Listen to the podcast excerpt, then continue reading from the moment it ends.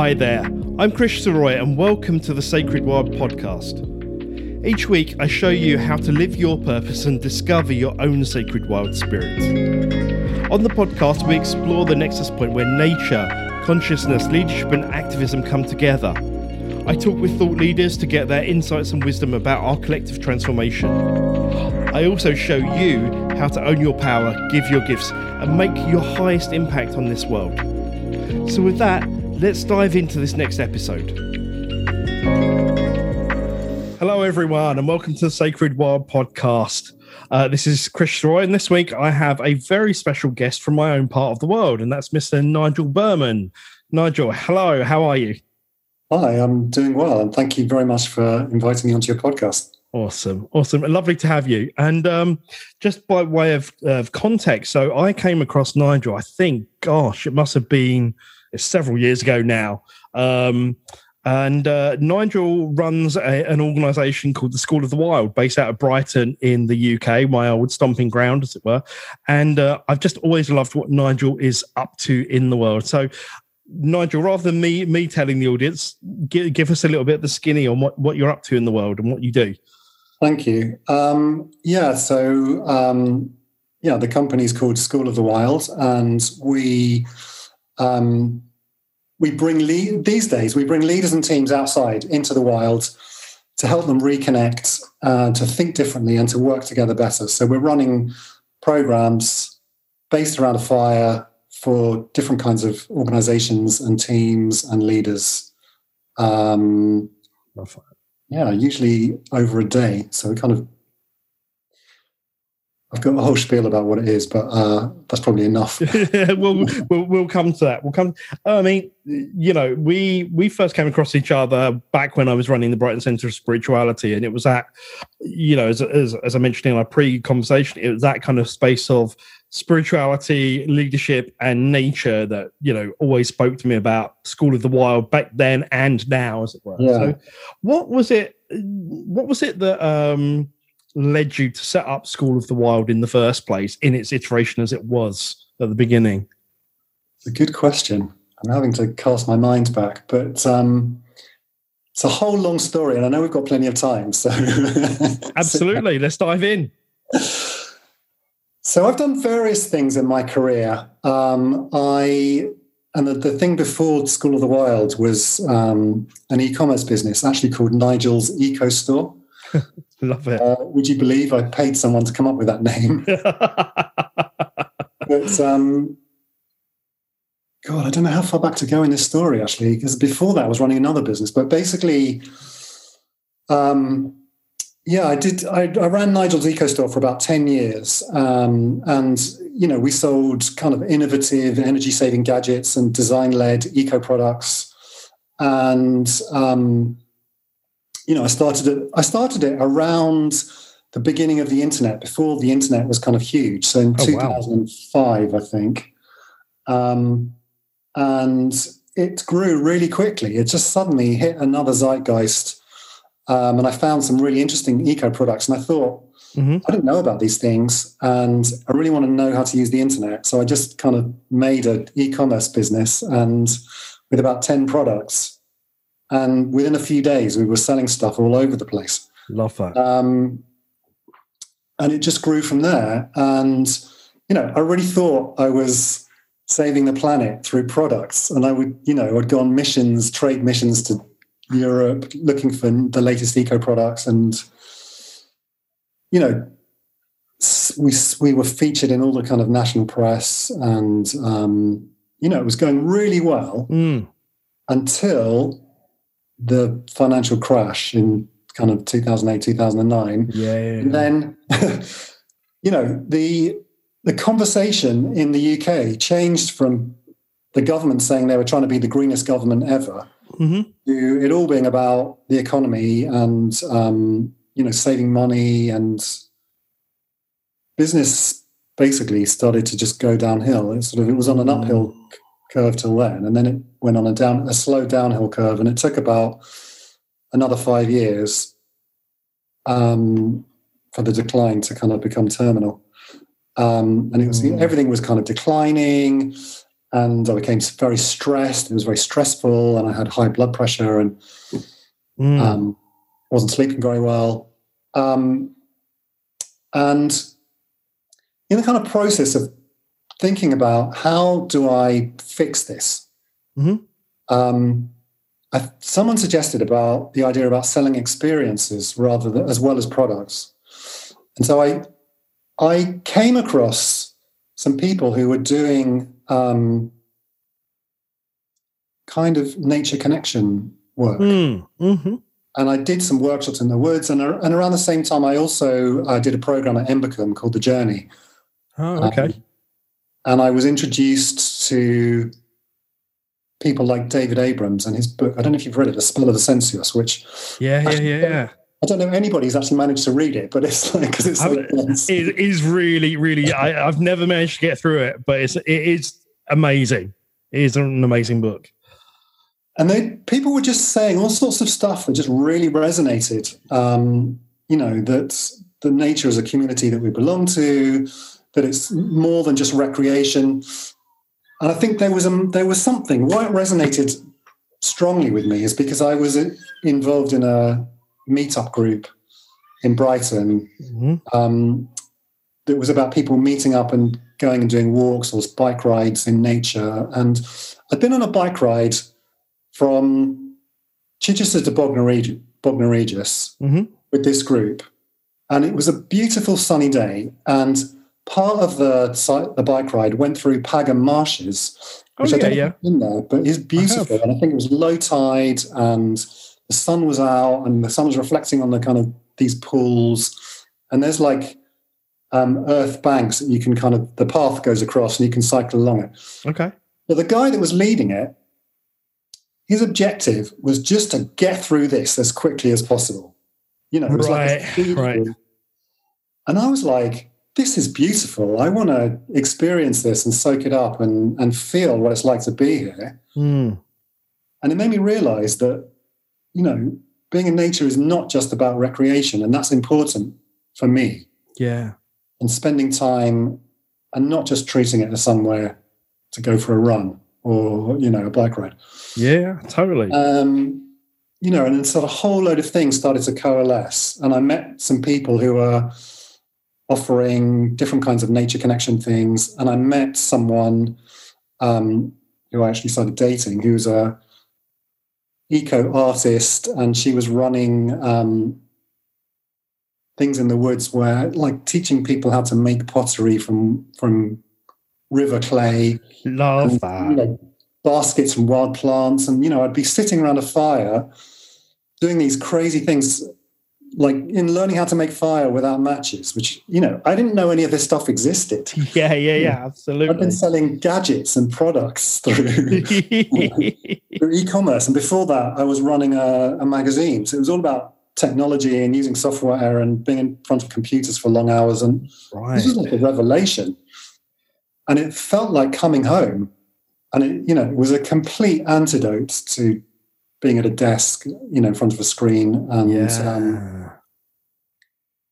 and all the kind of stress that I'd felt from the business uh, started to get better, and I just felt happier. Um, and I thought, and so all these things were kind of floating around in my head, and Yeah. and I thought, I want I want to learn more about all of these kind of things, you know. And I've just done this course with Embercombe, and it felt really significant.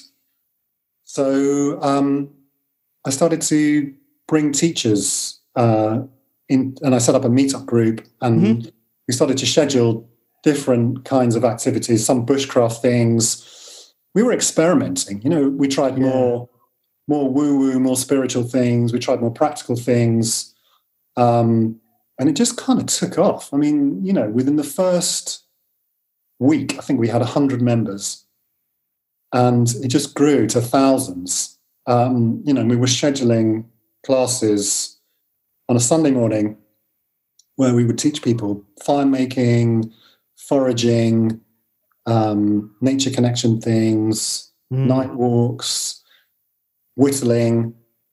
And, and Yeah. basically, it was a way for me to to um, get to play with all these things and to bring in great teachers and to learn from them and and and be in the woods and Love be around that. fires. And, you know, it was brilliant. Yeah, love that. Love that. And what I really liked about what you were programming and all that was, you know, there's, you know, there is bushcraft stuff out there. There is stuff on, you know, where I come from on Druidry and Earth Based But you were, as you say, you were bringing lots of aspects. Nature was the central part of it as opposed to Yeah. bushcraft or, you know, it was it was very eclectic. And that's what really attracted me in the first I place. think I was curating different things that I wanted to learn about, you know, and it wasn't, Mm. you know, we did fire making. We occasionally did um, bow drill, like bushcraft, like how to make fire from rubbing two sticks together, basically. Yeah, yeah. But that wasn't really what I was after. You know, it was more about synthesizing some different aspects of my life. And I think that's something that I've always done. You know, when I Mm. ran a magazine, it was a bit spiritual, a bit about eating out and what's on at the cinema and Mm. you know, a kind of contemporary modern life that has an element of spirituality to it, but that's not what it's all about. And I think the same with School of the Wild is a, it was about that kind of understanding. So somewhere in the middle, like like having a leg in different camps. Yeah, yeah, absolutely. And what uh, you know, as, as we kind of said earlier, it's like you you can't move in the media or on social media or you know for nature now. It's like it, it, Yeah. it, it, it's everywhere, which can only be a good thing. But you know, I remember you doing this back in I don't know 2013, 2014, maybe even a bit earlier. Um, and um, I came on on a medicine walk, and it was with Rebecca Card, who's been on this podcast Yeah. um and uh yeah you were you were the only one locally certainly doing anything like that at the time which was pretty I amazing. I mean, medicine walks continue to blow my mind. You know, they're amazing. And uh, yeah, you know, I'm trying to find out, work out a way of how to do those with leaders and and with teams. And um, I think we're just we're going to start. I mean, I did some two years ago um, where I got a bunch of leaders together and we did. With, I didn't really tell them. I think that's the thing. It's like I don't. I'm not saying come and do a medicine walk. I was inviting people to be around a campfire and to to do some leadership work, and um, then I would get them to do a medicine walk. And, you know, it's really interesting. It's so powerful. Um, I think it's all it's all about the framing. right right so so let, let's let's talk about that then because obviously over the several years school of the wilders i don't know whether we call it shifted focus or focused in or but you Yeah. you now have much more as folks who said earlier around leadership teams you know Yeah. that kind of business side of- what you know before we get, actually get what was it that caused the shift for you So there's a couple of things. One is that some businesses got in touch with us and asked us if we could um, organize something for them. Um, particularly, what I discovered through doing um, the meetup group is that foraging sells. Everybody wants to learn foraging. especially around brighton and hove right well, yeah. I mean, I don't know if we were the first people doing it, but we definitely kind of publicized it. And um, I think also we we kind of were very good on our SEO for foraging. So brilliant Um, love it when People were Goog- googling foraging in Brighton. We came up top, I think, um, which is how businesses find, found us because they wanted to do kind of a foraging day with their with their team. And you know, it wasn't. The other thing is, it wasn't really a business. It was like a hobby. Mhm. Um, you know, I was doing these sessions on a Sunday morning with teachers, um, and it wasn't really making. You know, it wasn't making any money. It was just about sometimes you know, I would just be, be able to cover the teacher. And uh, sometimes we were, we'd split whatever it was 50 50. But um, I was trying to figure out a way how to make it make it a business. And um, Mm. and I wanted to make it more interesting for myself. I wasn't doing, I wasn't leading anything. I was only bringing in teachers, yeah and I was always the helper. Um, I always wanted to be there because I'm quite a hands-on kind of person, and, and you know, part of the reason for me doing it is that I wanted to be doing this stuff. Um, you know, to be in the woods and not to be just organising it for somebody else to do. Yeah, yeah. Um, so, for all of those reasons, you know, um, I have had over the years a um, kind of coachy type consultant guy um, called Matt Weston, who is an absolute genius and is somebody who helped me in my previous business. Um, really creative guy, and uh, I had a session with him, and he said, "I think you should drop the public um, classes and just work with businesses. If you want to turn this into a business, then that's where the business is." And it took me a kind of a long time to do that. There was a while when we were doing both at the same time, but it mm-hmm. it kind of didn't really work because um, I don't think people knew what we were, and um, and then we were doing stuff at the weekends, and then like the pricing, and you know, it, it didn't really work. And so, two years ago, I think we just I just decided to drop the the classes for the public on Sunday mm. morning. Well, actually, it's not entirely true. I I um I decided if we're going to do it, then we're only going to do things that are edgy and interesting. So. so um, we did uh, blindfold foraging. Oh my god! Really amazing. One of, the best things we've ever done. I mean, basically, we've been trying to do foraging based around the idea of like this is about tuning into your senses, not about learning from a book. It's not about necessarily knowing the name of something. It's about the only way to really know a plant is through your senses is how you know is to smell it to to taste it to touch it i mean mm. tasting comes at the end really because you need to be really safe and sure that it's of course I think it is. Um, but if you remove sight and you then it forces you to use your other senses and it's just really it was just brilliant it was really brilliant and we we kind of led people so we did it in a really safe way and we led people really slowly to kind of different plants and we got them to smell it and to feel it and Amazing. to taste it before they took before they looked at it. Um, awesome, love that. And then we've been doing some night walks, and I thought, which I love as well, is like it's one of the another one of my favorite things. There's something about being on the land at night. There's kind of there's a bit of a thing here where it kind of you can't see as much. Yeah. And you tune into your other senses and you get a feeling for the land and and um, you know because there's not the buzz of the daytime, the land is kind of much quieter and and uh, it can be really magical. Yeah, doing these night walks, and I thought, right, let's do an all night walk. so we did. So those were the kind of two things. Brilliant. That we did.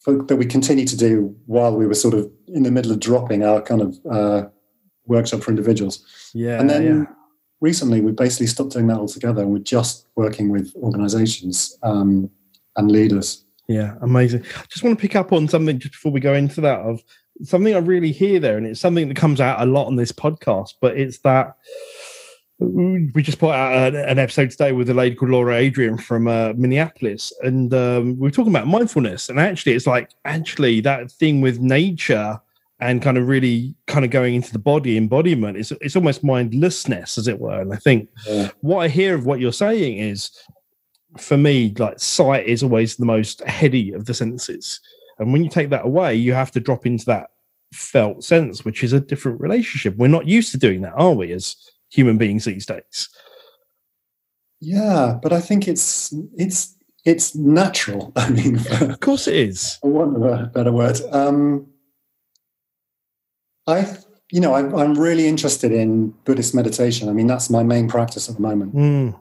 Um, and the practice I'm doing is noticing. Well, it it is. It's beyond mindfulness. Actually, it's about um, mind and and seeing where mind is, but also seeing space mm. or feeling it, feeling space. I don't know. I'm I'm I'm exploring this at the moment, and I'm at the beginning of a journey. So it's uh, but it's very interesting. I love the that. idea of you know that we have a kind of cognitive mind and a non-cognitive mind. Mm-hmm, mm-hmm, mm-hmm. Absolutely. Well, I mean, let's face it. You know, the science is saying that you know there's neurological matter in the heart and the gut these days. We know about serotonin being produced. So it's not just. That's the thing for me. I think you know the word mind is synonymous with head, and what I hear you're right. It's really natural, but in the human construct of a world, it seems like we live very strongly in a heady, um, you know, one mode of being, as it were, which is, is not a natural way of being. Or maybe we think, you know, we think we do, but actually there's all sorts of other stuff going on that we just kind of maybe don't acknowledge. But, you know, yeah, that's fair. Your, your feelings and your senses trigger before you think something. I mean, or they influence it. I, I, mm. I've been listening to all sorts of different things. I don't know if you know the book, um, The Secret Teachings of Plants. I do. I do. I haven't read it, but it's on my list. It's actually on the bookshelf over there. So I, I recently discovered audiobooks because I'm I'm a big one for buying loads of books and then putting them on the side and never reading them. And I, I tried to, I tried to read um, Secret Teachings of Plants and got stuck. So now I'm listening to it as an audiobook and I'm also getting stuck on that actually. It's quite because it's, it's very dense as well. Yeah. Um, but there's a lot of things that link up. So what he talks about is about um, sensing with your heart, which is which is kind of related to the meditation thing that I'm doing. Mm. And mm. also, I, I was watching something about um, from the HeartMath Institute where they talk about that, you know, the heart has a field that's about extends about four feet or more in front of mm. us, and um, our heads extends about six inches or something. So yeah. that you know, we sense way more with our hearts than we do with our with our heads.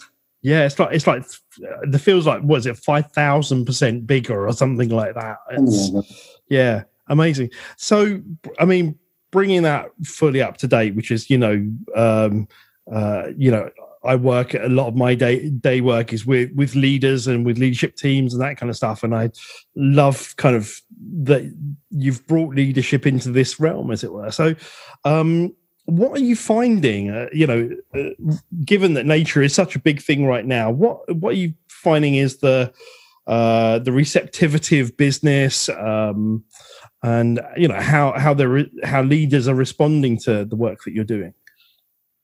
I think it's definitely changed. I mean, a couple of years ago, it was a struggle. You know, partly for people to bring their teams out or to to think you know to to think that they can because you, you have to go somewhere else to do it. You know you can't do it from your office. You can't you can't hire a meeting room and and go and do it there. You've got to go somewhere else. You've got to you know to give up or allocate a few hours. You've got to get out of town somewhere. And you know it was an absolute struggle to persuade people to come and do it um, now it's kind of a bit ridiculous that you know we're making these pitches to companies, and you know where we're expecting twenty or thirty percent of them to say yes, they're all saying yes. Um, I think they're starting, to, you know, they're starting to get it, and I think we've got a we've got a stronger story, and we understand. I understand what we're doing now. Mm. It's taken me a while to get there. Um, you know, and and it's you know, partly about team. It's more about team and leadership develop, development and doing that in nature than kind of persuading or or um, I'm not quite sure exactly how to say this, but um, you know, we're not we're not doing really nature connection overtly with with teams mm-hmm. and with leaders. We're we're using nature as a container and for the process. Yeah. So we're running processes really with um, more with teams at the moment. You know, but I've always felt that the conversation is the important thing, and that we're we're using nature to create a space for meaningful conversations that change the way people work and then change the way that people live. And you know, it's for me, it's about impact. Mm. Mm-hmm. So um, you know, we've developed a process that includes some activities, that includes facilitated conversation, but the idea is that they that people leave with, or the group the group leaves with, actions that they're actually going to do something. Yeah, yeah. So I mean, obviously there are, you know, l- lots of organizations out there, and you know, through the last kind of um, 18 months or so. Uh, having said I was going to steer away from like the pandemic and all that kind of thing, obviously yeah. that's, that's a massive part of what's what's going on right now. But yeah. uh, what are you? So there are lots of organisations that kind of do team development, that kind of stuff. Yeah. But what are you finding is the impact of using nature as a container for that kind of work? I mean, all the things that, that they say in the kind of research that I think there's been an explosion of research about the benefits of being in nature, but you can mm. you can see it happening. You know that's that it's a great leveler, that people can be themselves and can relate to each other as human beings rather than their job role. Mm. Um, that boosts creative thinking, that it reduces distracted thinking, that it helps you think longer term rather than short term, that it helps you feel like you're part of something. I mean, it's you know, it's a it's an immersion. You know, when you're out in the woods, you mm. can't really separate yourself from that. You're in it. Um, you're part of it. So, mm. um, you know, what people experience is they feel more connected to each other and they feel more positive and they get to know each other better as people and they're building trust and um, they get the benefits of feeling both energized and refreshed and car- and you know and relaxed. Um, mm. and that feeling lasts. So i don't know. I mean at the end of the day i mean i am often crying on our days because of what people say you know uh, at the end because it's really emotional you know and it's really we don't have to we don't really have to say this stuff to people. It's like they all say it back to us at the end about how they feel more connected with each other and um, all those things I just said. So I, I can imagine. I mean, you know, the the fact that you're able to get kind of uh, certain companies out into nature in the first place will you know that that will separate them out from those organizations that just wouldn't do that but i'm sure that you do see the full gamut of people in a group of those that are really lent in versus those that are a bit cynical as they come in or whatever else. That's an assumption on my part, as it were. I yeah. mean, is is that is that how it happens? And what do you what do you see actually sh- shifting people? You know, in in an experiential sense. From, I mean, from you know, I don't. People don't tend to be cynical. I mean, pretty much everybody who's calm. Love that is happy to be there. I think, you know, what's interesting is that mostly the leaders and the leadership are asking their teams, do they want to do this? Mm. Whether they bring everybody on board, so they're not, they don't just say, we're doing this and you're coming. So mostly they've asked them if they'd like to. And mostly, I don't think we've ever had anybody who was cynical about it. I mean, we have people who are a little bit nervous. Of course. Um, but maybe for other reasons. Um, yeah. Does that answer your question? I can't. Yeah. Yeah. yeah. I don't think we've really had anybody who's really that resistant or reluctant. Not that I can remember. What kind of nervousness do you tend to notice people have? Because I can, I can imagine we're so.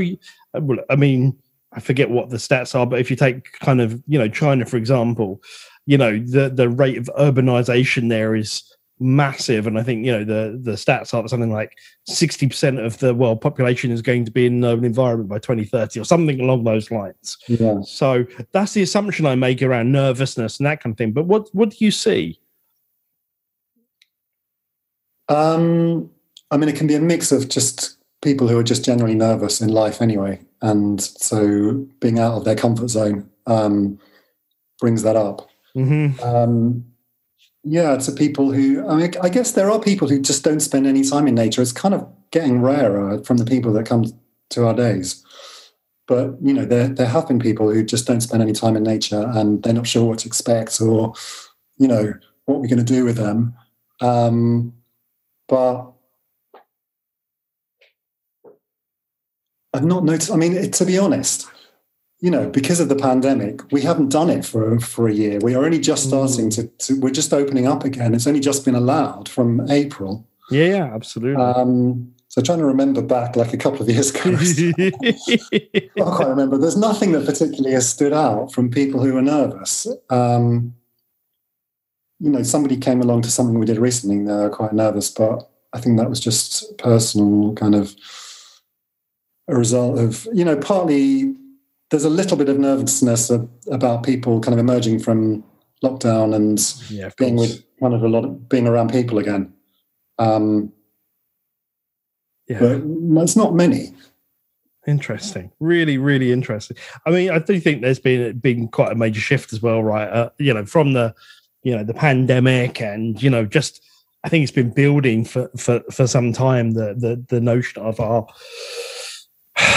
you know somewhat reconnection with, with, with nature as it were but i'm sure there are lots of people out there listening who have probably done you know some kind of team development intervention in a building in a conference yeah. room that kind of yeah.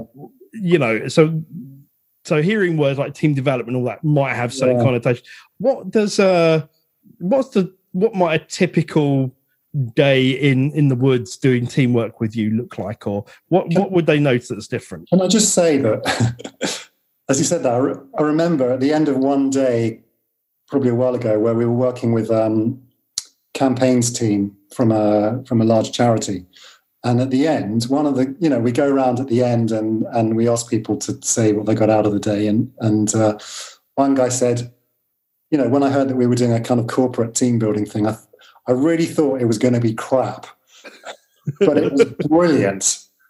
Love that, brilliant! Yeah. Yay! Yeah, I totally love that. Um, yeah, so what is it? I mean, you know, like I said, it's based around a campfire. Mm-hmm. Um, we have a sort of an arc to the day, which is uh, connection, reflection, and emergence. Mm. So we do, and the morning is all about connection and a little bit of reflection. So we do, um, you know, some fun icebreakery things, and then we'll teach people activities uh, which could be a bushcraft thing. It could be how to make fires without matches. It could be building a shelter. Mm. It could be whittling. It could be foraging. Something where they can learn something new and have an experience and um, relax and be together doing something. Mm-hmm. Um, Very smart. We try and design them so that they reflect that organization's situation. So if they're in different offices, we might build in something around different groups doing things where they've got to talk to each other differently. Um, and we try and do it in such a way that there is a learning to be had from it that you can take back into your work. Mm. So it's more than just the activity. It's there's a, it's a learning um, process as well. Mm. Then we do lunch, and um, then in the afternoon we tend to do we host and facilitate a conversation around the question and the theme that they've brought, which could be about how they work together, it could be about well-being, it could be about purpose, it could be legacy, it could be around sustainability or values. Um, so it's about what they bring and their issue that they'd like to talk about. Yeah. And you know, and then we're doing it as like involving everybody in a you know meaningful participation in a conversation where that leads to that they decide on some doing something together, some actions that they're going to take away and implement. Amazing, amazing, and I can imagine. Uh, just, I mean, you know, I've run run a lot of these things in in buildings, yeah, and I just, I'm just in my in myself, just imagining being in the woods with the connection I have with wood or you know a piece of nature and that kind of thing, and just the difference. I can imagine it's it's huge, as it were. Totally. I mean, doing you know doing the stuff around a fire is kind of primal. It's how you know it's how we how we were how we were together for thousands of years. You know, we were telling stories around fires. We were kind of sitting conversation around fires, deciding things together around fires um, is kind of in our blood. Mm, yeah. In our genes. Well, and there's that there's that link back, right, to what we were saying earlier about, you know, the taking away the the the visibility thing. It's almost like a, a link back to something deeper.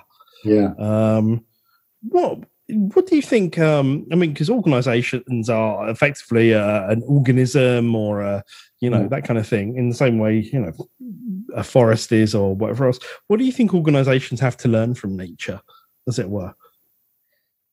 That's a really good question. Um, a really big question as well. I appreciate that. Question.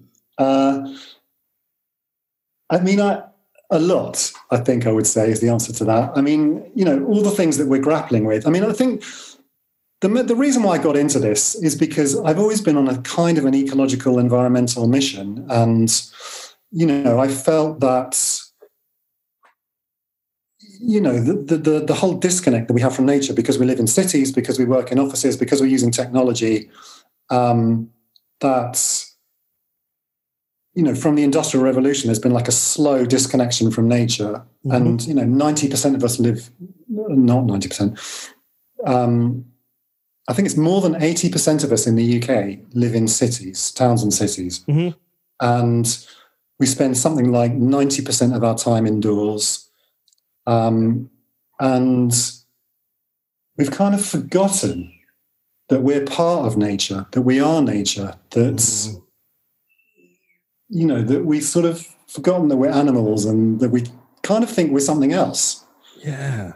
Um, and I think, you know, if we're going to um, fix the problems that we clearly have, climate change, you know, the ecological crisis, mm. that we have to reconnect with nature and find a different way of doing things and, and reconnect our hearts and yes, yes, yes. And you know, I'm not sure the technological solutions, which is where things seem to be heading, are going to fix it. I think it's Joanna Macy that talks about it's all about changing consciousness and you know to you know to paraphrase or to rephrase Einstein. Um, mm-hmm. We're not going to fix problems in the same way that you know in the same place that we created them. Hundred percent, hundred percent. You are a man after my own heart in in, yeah. in that. You know, it's interesting because uh, in the the holistic activism piece that I kind of mentioned earlier, you know, we are talking to some, some like very large organizations that are, you know, have committed to kind of net zero carbon, net zero yeah. greenhouse gas emissions. And they are, you know, as, as, you as you talk to them, they are in that place of, you know, how do we monitor? How do we create organizational change and this kind of thing? Yeah. But it's it's a very um, I keep on using the word heady, uh, it's, but it's a very analytical, rational, you know, neocortex yeah. kind of approach. I'm just kind of curious as to you know uh, you know it's a hypothetical, I guess, but if an organization was looking at that kind of thing, you know, and it's a great thing that organization, some organizations are looking at that and going, you know, we've got to do that. That, yeah. that that's clearly a good thing. But what kind of difference do you think it would be if they came out and d- did some work with you in the woods or in a field or something? And what what impact do you think that would have? Well, you know, I think, like you just said, I mean, it's about it's about more than than a head connection. It's about an emotional connection. It's about you know making it heartfelt and um, feeling the connection with each other and with nature.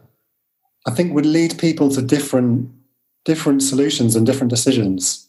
Mm. Um, and if you just try and do it in a in a room, I mean, I um, or in your office. I read someone else's website and they said something like a desk is a dangerous place to view the world. Um, you know, if you're making decisions about the world, surely you need to be out there in it to kind of know what's going on and what it feels like and to learn from it and to feel part of it. Yeah, absolutely. I could I could not agree with you more. I could not agree with you more. And it uh, and like you say, it, it's it, a lot of these organizations are making de- decisions about something that seems to be out there or mm. other than or separate than rather than we are part of it and we can learn from it even if it's non you know a more than human perspective yeah um yes i think we've forgotten that there is a more than human world yeah you know, it's not all about us.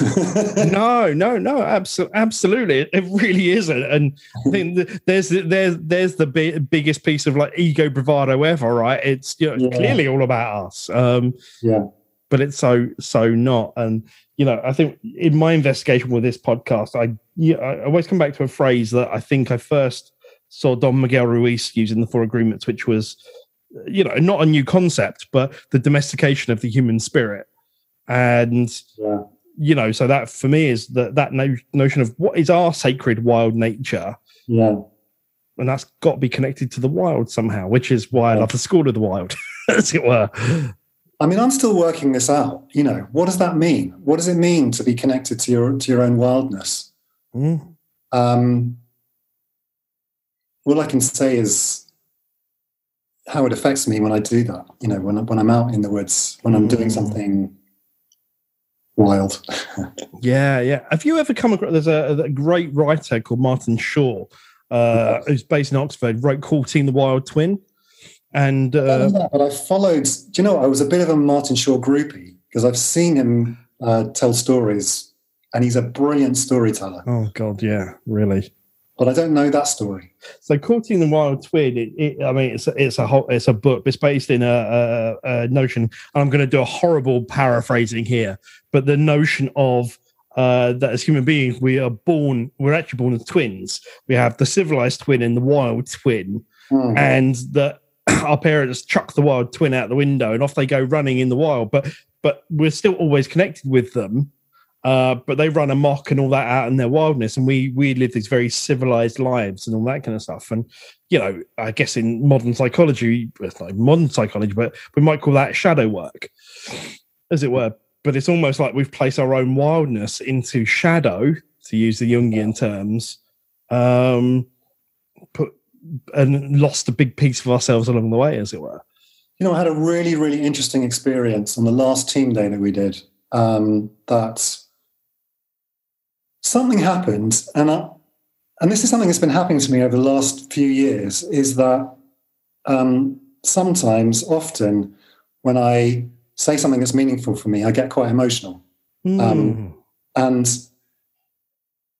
as I was saying to you, that this often happens at the end of a team day, but on the last team day, it happened right at the very start. It's like within, like from the get go, like I'm just saying my opening introduction and I'm starting to choke up, which I don't really know where that was coming from, but I, you know, I do find that quite uncomfortable, especially when, you know, working with a large group and suddenly start uh, getting a bit teary. Um, and um, Love that. This time, I think there's partly something that I'm learning about facilitation is that, as my mentor has to, keeps telling me, you have to stand in solidarity with the group, and um, that means taking the same risk and being as authentic and honest um, as you hope Mm. that they will be. And um, so I just decided that I'm not going to try and hide this, which is what I might have otherwise tried to do. Uh, and you know, it was fine, and I and I um, mentioned it, and um, it, and it felt good to do that. And I finished my bit, and later on, um, a guy came up to me and said, "You know, how do you do that? I, I you know, I, I find it really difficult to to show my emotions. Um, Mm. you know, is there any advice you can give me?" And I just thought how important it is for men, particularly young men, um, to get in touch with their vulnerability and to to be to feel that as a strength rather than as a weakness. Ah, God, talk about take my breath away. Yes, yes, yes, yes, yes. Hundred percent. You know, and that hadn't happened to me before. And it felt really important. And I, I got a little inkling about some future work, working with men, particularly, and maybe, I don't know, or young men. Um, we'll see. Well, it's funny because my next next question, kind of beginning to kind of draw us towards a, a, a, closing, as it were, was going to be. So where where do you see things kind of going next, both for the School of the Wild and for yourself, as it were?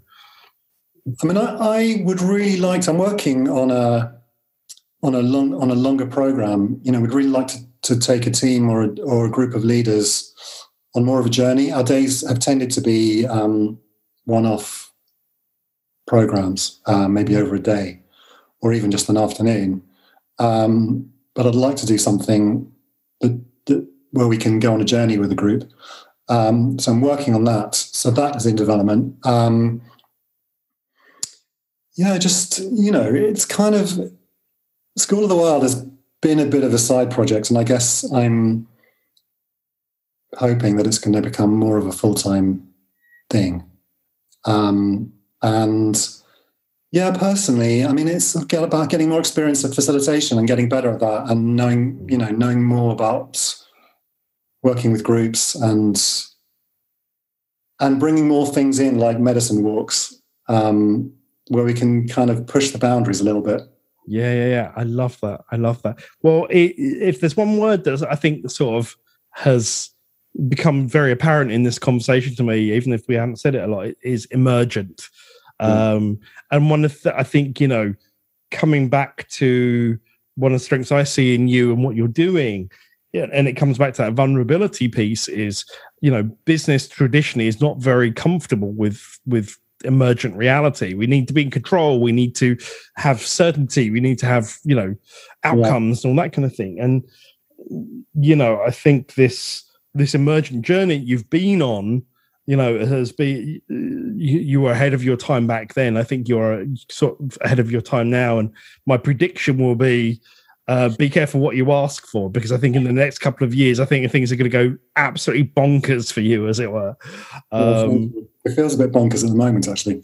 I think I love I love emergence and I love the idea of it, and um, I think it's emergence is a property of the wild because you bring things together and you've no idea what's going to happen as a result, and uh, so I think that's really that really fits. So thank you for that. No, not at all, not at all. And I think you know, in business, we we have this very you know, um, uh, I don't know, it's not contrived word at all, but you know, it's a very safe word. I think we call it innovation.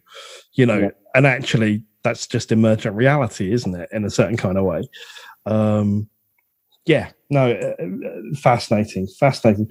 Um, and uh, if people want to find out about the work that you're doing and they want to kind of do something maybe with their company or their team, where can they find you, find out about what you're up to and what you offer? Uh, yeah, the best place is probably our website, which is schoolofthewild.com.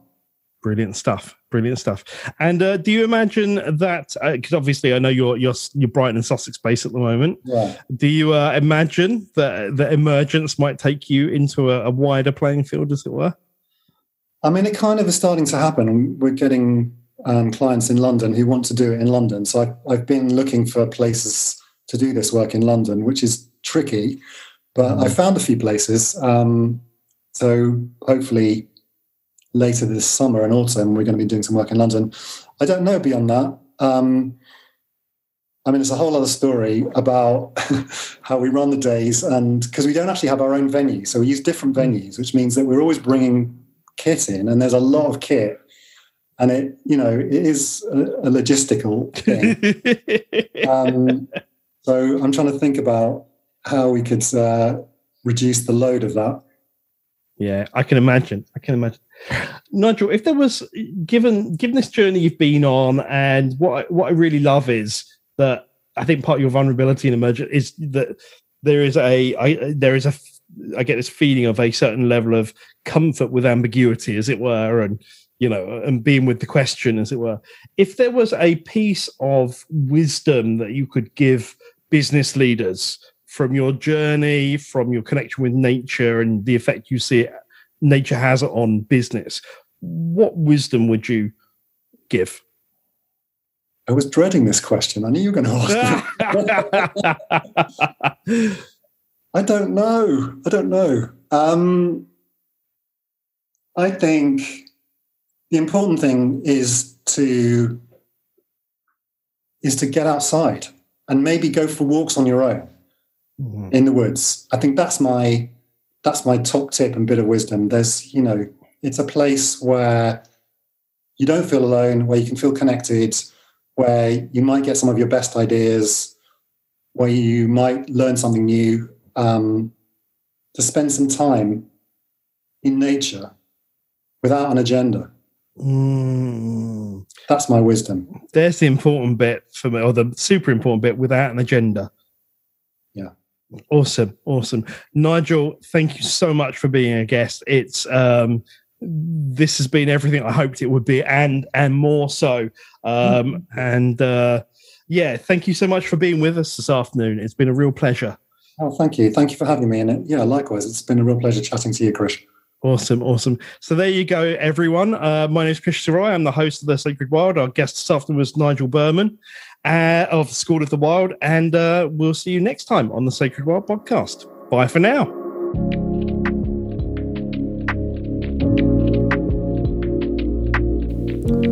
Thank you so much for joining me on the Sacred Wild podcast. I really hope you enjoyed this episode and got something meaningful out of it. And if you did, please consider leaving a review on iTunes. Those reviews really help us out and they're what keep us here. Also, please make sure to hit subscribe and share this podcast with your friends and loved ones. And with that, many blessings, and I look forward to seeing you next time on the Sacred Wild podcast. Bye for now.